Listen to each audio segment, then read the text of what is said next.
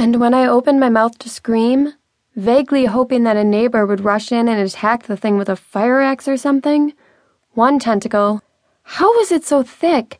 The plan had looked pretty tiny to me, shot between my lips. I made a muffled gagging noise around it. It was slightly fuzzy, like the skin of a peach, and all I got when I tried to use my tongue to force it out of my mouth was a fierce thrust that sent it ramming against the back of my throat. Relax, said Rick. I wondered how he was able to say that with tentacles swarming all over his body. Please, just let it happen, Jane. Don't make it force you. I couldn't reply.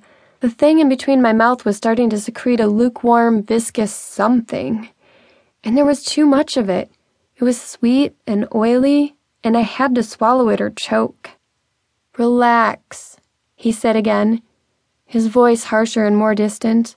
Unless I missed my guess, he was already close, and despite the strangeness of the situation, the open look of near ecstasy on his face made me less panicky. He was just giving himself up to the sensation, and if he was doing that, I started to think that yes, maybe I could do that too. A few seconds after the first mouthful of maybe it was nectar had gone down, things slipped and shifted in my head. For an instant, the world fractured into a kaleidoscope array of figures and light, and when it was over, everything was sharper and more intense. And I was more aroused than I'd ever been in my entire life. Yeah, it does that, murmured Rick. The plant had let his right hand go, and he touched the side of my face, brushing strands of my sweaty hair off my cheek. Dosed me with that stuff, too, the first time it took me. Good, isn't it? I nodded mutely in agreement.